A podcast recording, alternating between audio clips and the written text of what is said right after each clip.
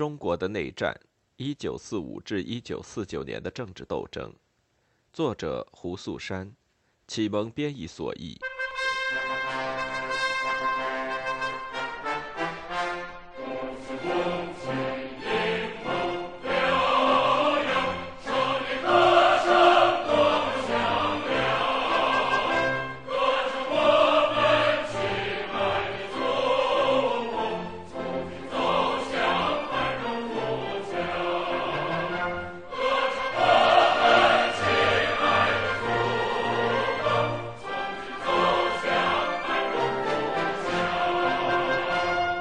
指示之所以与共产党之前的土地政策没有根本的区别，主要有两个原因。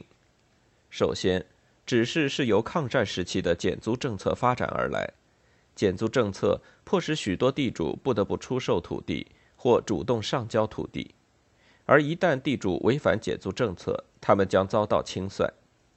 其次，从一开始，这种出售、上缴以及被清算。就是和减租政策紧密相关的。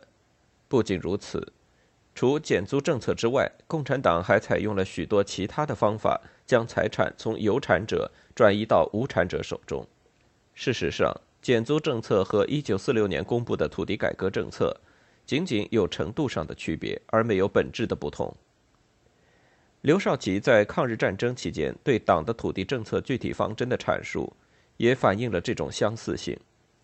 刘少奇在一九三七年所做的报告与五四指示在精神上是如此一致，以至于晋察冀边区在一九四六年重印了这份报告，将它和五四指示一起发给所有的党员。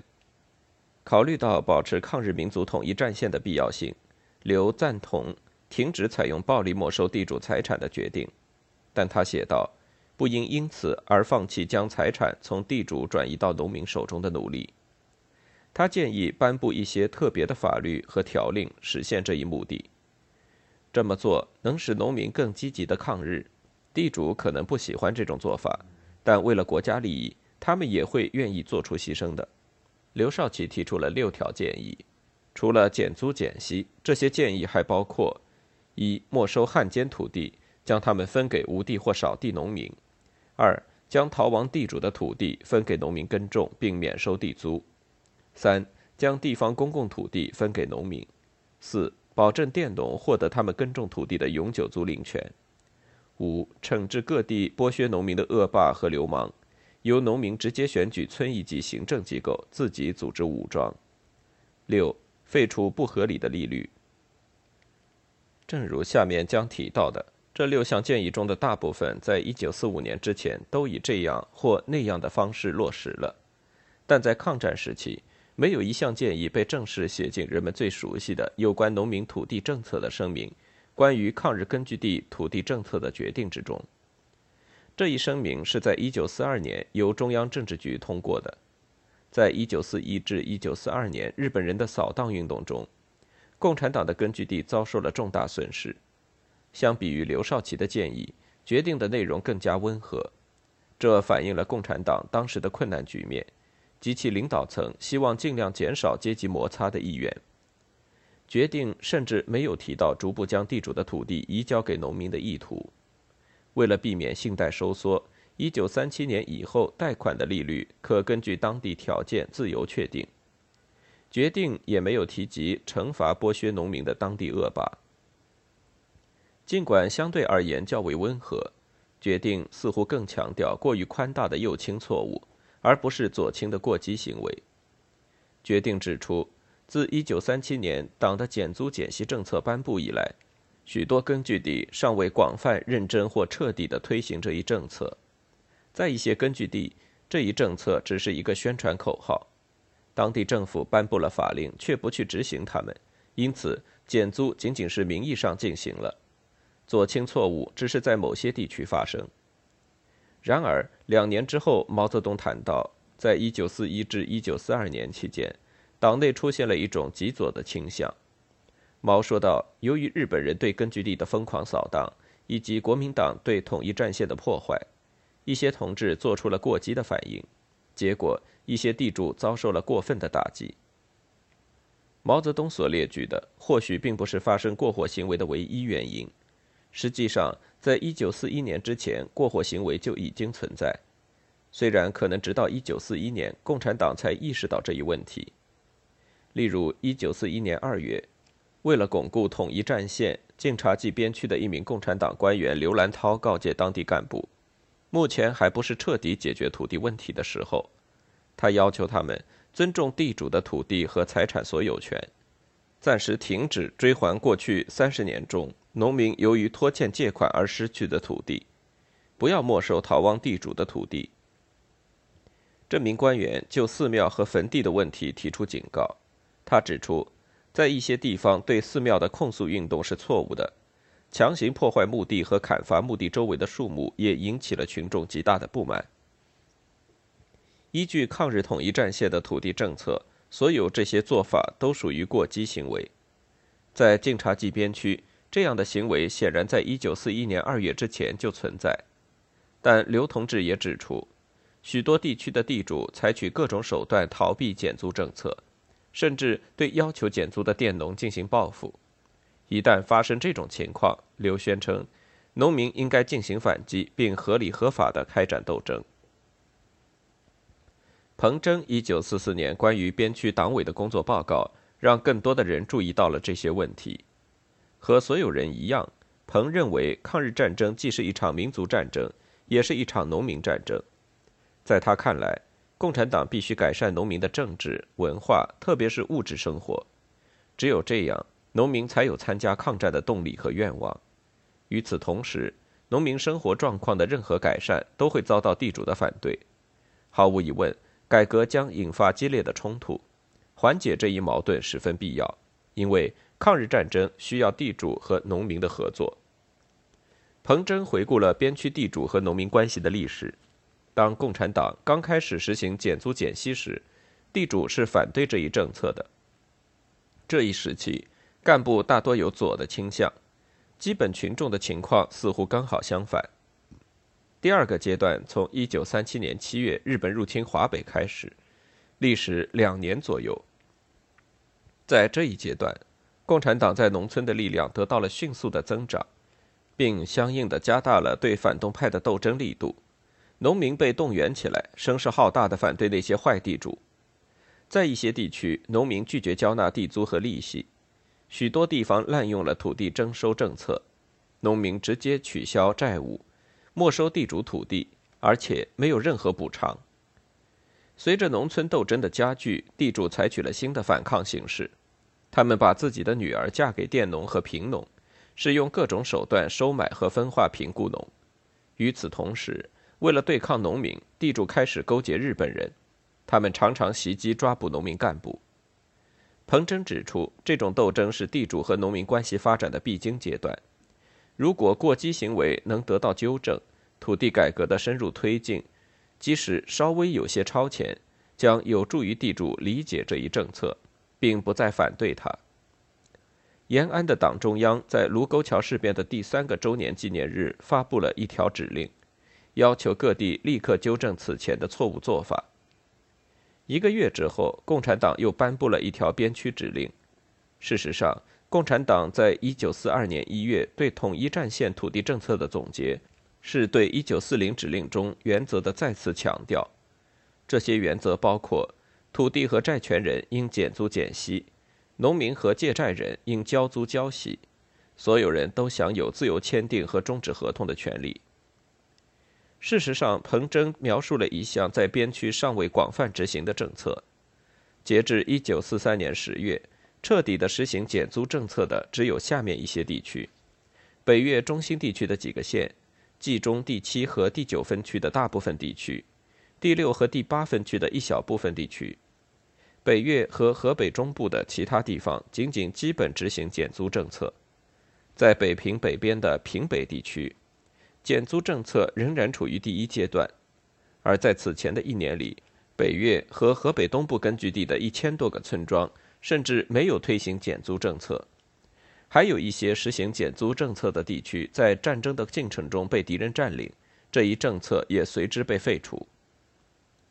然而，在晋察冀边区，彻底实行减租政策的标准比官方的减租标准丰富得多。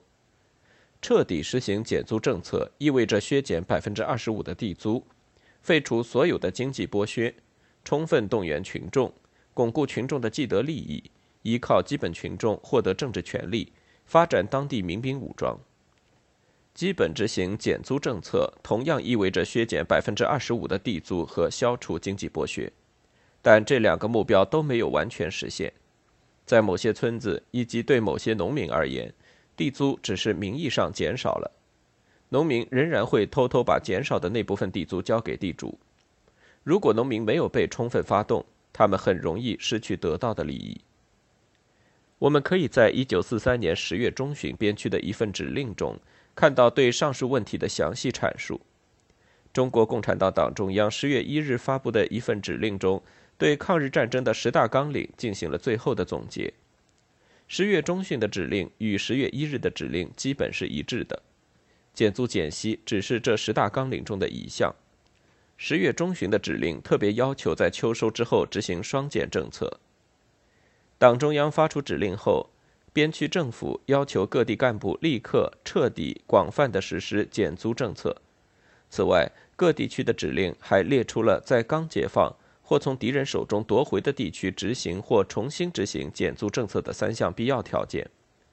这三项条件是：一、清除伪政权以及改造村一级的政治结构；二、抗日武装力量必须具备在根据地周围开展军事活动的能力；三、建立或恢复村一级的党组织、农民协会以及其他群众组织。指令要求在所有具备条件的地区执行减租政策。条件不具备的地区应尽快创造条件。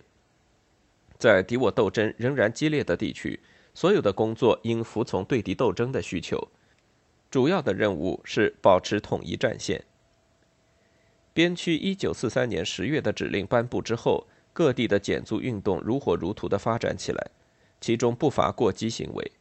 这些行为在一九四四年引起彭真对左倾主义的担心。彭在一九四四年十一月的一份报告中指出，当一个地区基本得到巩固，农民被充分发动，并且敢于反抗地主之后，往往容易出现过左的倾向。然而，过激行为本身是危险的，可能对根据地的长远生存造成威胁。对于那些鼓励农民采取过激行动的地方干部，彭总结了他们的六种倾向。一、许多干部对地主是否会反对日本人抱有严重的怀疑；二、许多干部不能区别对待不同的地主，一旦发生了反共产党的活动或者某些地主产生了动摇，他们就觉得所有的地主都是叛徒，主张将他们全部消灭。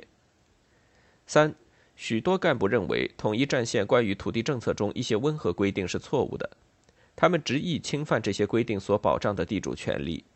他们鼓励农民违反土地租赁协议和借贷合同，拒交地租、取消欠债、收回因无法偿还借贷而失去的土地。在地主和农民就永久土地租赁权和支付地租和利息的汇率，地租和利息仍是战前水平，但现在必须以战时通胀的边区货币支付。发生纠纷时，干部总是站在农民的一边。四。一些地方党组织干脆拒绝接受统一战线的土地政策，继续执行以前的没收地主土地、将他们分配给农民的土地政策。五，许多干部有一种同等对待地主和富农的倾向，在执行土地政策的过程中给予两者同等的打击。六，许多干部只注重重新分配土地，即改善农民生活和改变地主和农民的关系，而忽视了生产。从以上对晋察冀边区土地政策发展的描述中可以看出，土地改革运动的几个基本组成部分都与较为温和的减租政策，无论是这一政策的彻底阶段还是过激阶段相关。也就是说，只有在减租政策得到了积极实施的地方，才存在这种关联性。然而，就整个根据地而言，共产党在整个抗日时期的大部分时间，更加担心过于宽大的右倾错误。而不是彭真所警告的过火的左倾行为，因此，我们的描述大致可以让读者了解中国共产党在抗日战争中究竟积累了怎样的经验和教训。其他根据地的数据将让我们更清楚地认识到这一点。同样，晋冀鲁豫边区党的文件中将消灭剥削列为减租减息之外的另一个专门目标。此外，边区政府特别说明了他们认为还存在其他哪些剥削，同时也指出，在那些地租和利息虽然过高，但农民并没有因此而强烈不满的地区，暂时不要处理其他的剥削。边区政府还提到，他们在因地制宜地应用中央土地政策，试图取得最广泛的群众支持的过程中所遇到的困难。事实上，晋冀鲁豫边区并没有立刻实施减租减息政策。1942年至1944年期间，河南以及周边地区的严重干旱和饥荒，让减租政策的推广变得更加复杂和困难。边区政府一边对灾民进行救济。一边推行基本的土改措施，冀鲁豫分区党委在一九四三年六月发布了一条关于减息的指令。旱灾过后，许多农民被迫以更高的利息借贷。该指令指定，前一年冬季和当年春季的利息可于秋收之后偿还，利息不得超过贷款总额的百分之三十。在受敌人威胁较大的地区，这一比例可以放宽到百分之五十。如果这一指令得到切实执行，将极大缓解农民的经济负担。据称，这一时期贷款的利息普遍超过百分之一百。与此同时，横跨京汉铁路的太行分区发起了救灾和春耕运动，并努力控制粮食价格。在武安县的一个村子，边区政府通过搜查和没收地主和富农囤积的粮食来缓解饥荒。没收的粮食被免费发放给了穷人。也是在这一段时间，这一地区首次废除了农民过去的债务。尽管对有钱人进行了这样公开的打击，但在所有方面取得的成果依然是有限的。罗京是当地一名基层干部，他描述了武安县南部的涉县土地运动的发展历程。罗同志以袁楚村为例，他承认，在一九四二年之前。共产党在这个村的工作开展的极为不够，群众完全没有被发动起来，没有乡绅和地主的同意，什么事情都办不成。边区政府于1942年发起了大规模清算旧债的群众运动，在1943年发起了饥荒救助和反汉奸运动，这两项运动促进了1944年和1945年减租减息政策的实施。即使这样。对农民的动员仍然不够平均、深入和广泛。正如罗同志所指出，在党中央1943年10月1日发布了有关土地政策的指令之后，这一地区积极实施减租减息政策，更有效地发动了群众。共产党总结出的抗日战争十大纲领，是他应对日本人的清乡运动的重要策略之一。正如前文提到。日本人在1941年至1942年采取了臭名昭著的杀光、烧光、抢光的焦土政策，三光政策加速了十大纲领的推出。由于清乡运动，解放区内可纳税人口减到不足五千万，仅仅相当于运动前的一半。八路军的数量减少到三十万人左右。共产党通过1942年至1944年的整风运动，强化了内部组织。并根据战争发展的趋势，提出了抗日战争十大纲领。一九四三年之后，日本人的攻势开始减弱，共产党利用整风运动和十大纲领的成果，迅速扩大了影响力。冀鲁豫分区党委在一九四三年十一月发布的一份指令中警告说：“不要盲目的认为我党已经切实改善了农民的生活，以此自欺欺人。”党中央十月一日发布的指令要求各地党委用一个月的时间调查和评估农民的生活状况，特别是日本人曾经占领的地区和没有完全解放的地区的农民的生活状况。各地党委必须考虑以下几个问题：是否已经彻底实施减租减息政策？是否提高了雇工的工资？是否开展了反腐败和查黑地的斗争？最贫困的农民是否享受到了斗争取得的成果？是否实施了党的累进税制？在第二年春天的调查完成之后，冀鲁豫分区发起了一场旨在解决减租减息实施过程中的形式主义运动。党中央十月一日的指令也提到过这一问题。为了更好地说明土地政策，毛泽东一九二七年的湖南农民运动考察报告被重新印发。在运动刚刚开始的一次发言中，冀鲁豫分区的负责人黄静质问说：“为什么群众对我们这样冷淡？”据报道，即使在分区最稳固的地区，农民普遍表现得犹豫和消极，干部被孤立起来。生产也没有明显的提高。黄静说：“农民之所以不敢起来斗争，是因为干部害怕伤害地主，担心农民做得过头。一些地方党委并没有动员农民与地主斗争，只是简单的宣布减租，随后就将工作重心转移到生产上面。而黄认为，只有在农民的生活状况得到切实改善之后，才能把生产作为主要的工作任务。一般而言。”地主垄断了农村的剩余物资，这样的改善必然会损害他们的利益。在此过程中，地主一定会坚决反抗，并试图夺回农民通过党的土地政策获得的利益。为了确保农民得到利益，必须提高他们的政治觉悟和生活水平，必须将他们发动起来，与地主进行坚决的斗争。黄指出，我们必须改变态度，不要害怕群众犯错误。也不要限制他们的行动。事实上，如火如荼的土地改革运动，主要是为了削弱地主和富农在农村政治和经济上的优势地位。减租减息只是实现这一目的的手段之一。例如，第十二分区的干部发现，清查未注册的黑地、反腐败和反恶霸，能更有效地实现这一目的。似乎很难对恶霸做一个明确的定义。一般来说，恶霸是拥有一定权力，并常常依仗这种权力欺压他人的本地人。在中国农村，这种权力最直接的来源是较为明显的政治和经济上的优势地位。因此，恶霸可能是单纯的地主，也可能是帮会成员，还可能是与地主和其他有钱人关系密切的官员。恶霸因为自己在政治和经济上的优势而无视法律和社会习俗。他们或许会毫无必要地使用暴力手段实现自己的目的。恶霸的劣行可能因地而异，一般包括谋杀、殴打、强奸、敲诈勒索、非法夺取他人财产等等。任何阶层都可能成为恶霸的受害者，所有人都痛恨他们的恶行。实际上，打击这些恶霸，特别是恶霸地主，成了激发农民对整个地主阶级仇恨的一种手段。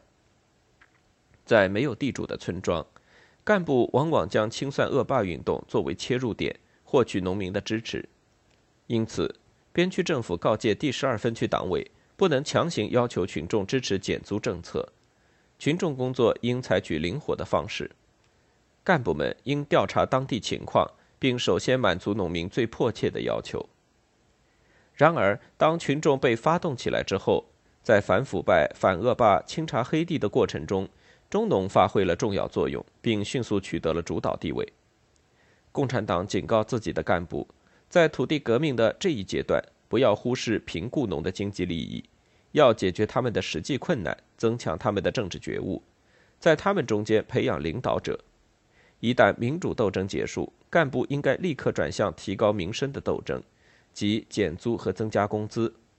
只有通过这些措施，才能充分发动和有效地组织基本群众。使他们在村里确立领导地位，并巩固自己的优势力量。此外，当地干部普遍采取了清算的斗争方式。从1943年至土地改革结束，清算方式或者说清算过去的剥削，成为共产党土地政策的一种重要手段。需要清算的地主对农民的欠债包括地主和其他有钱人从农民手中夺走的抵押土地、农民的劳役。地主有意逃避减租等等。根据农民的要求和指控，这些过去的剥削将被确定并折换成现金、粮食或其他财产。当被指控者无法支付欠债时，经常会发生这种情况。为了清偿债务，他不得不出售自己的一部分土地。卖地的收入将交给被剥削，也就是提出控诉的一方。随着斗争的发展，对这些财产。通常被称作斗争成果的分配越来越直接、公平、合理。尤其在统一战线的土地政策名义上仍然有效时，清算方法十分重要，因为它使共产党不必直接没收地主土地。没收土地与统一战线的土地政策是相违背的。更重要的是，在清算过程中，农民必须公开说出自己的要求，这让农民直接参与到斗争当中，并通过展示各种形式的剥削，让他们回忆起过去遭受的所有不公。一九四五年前后，晋冀鲁豫边区和其他地区的清算斗争几乎包括了农民所有的诉求和不满。最后，清算旧账还是将财富从相对富有的人手中转移到相对贫穷的人手中的有效手段。后者不需要等到下一个收获季节或下一次贷款就能得到实际的利益，他们也不一定是佃农或债务人。清算旧账不是对未来收益的许诺。它能给予穷人实实在在的现实利益。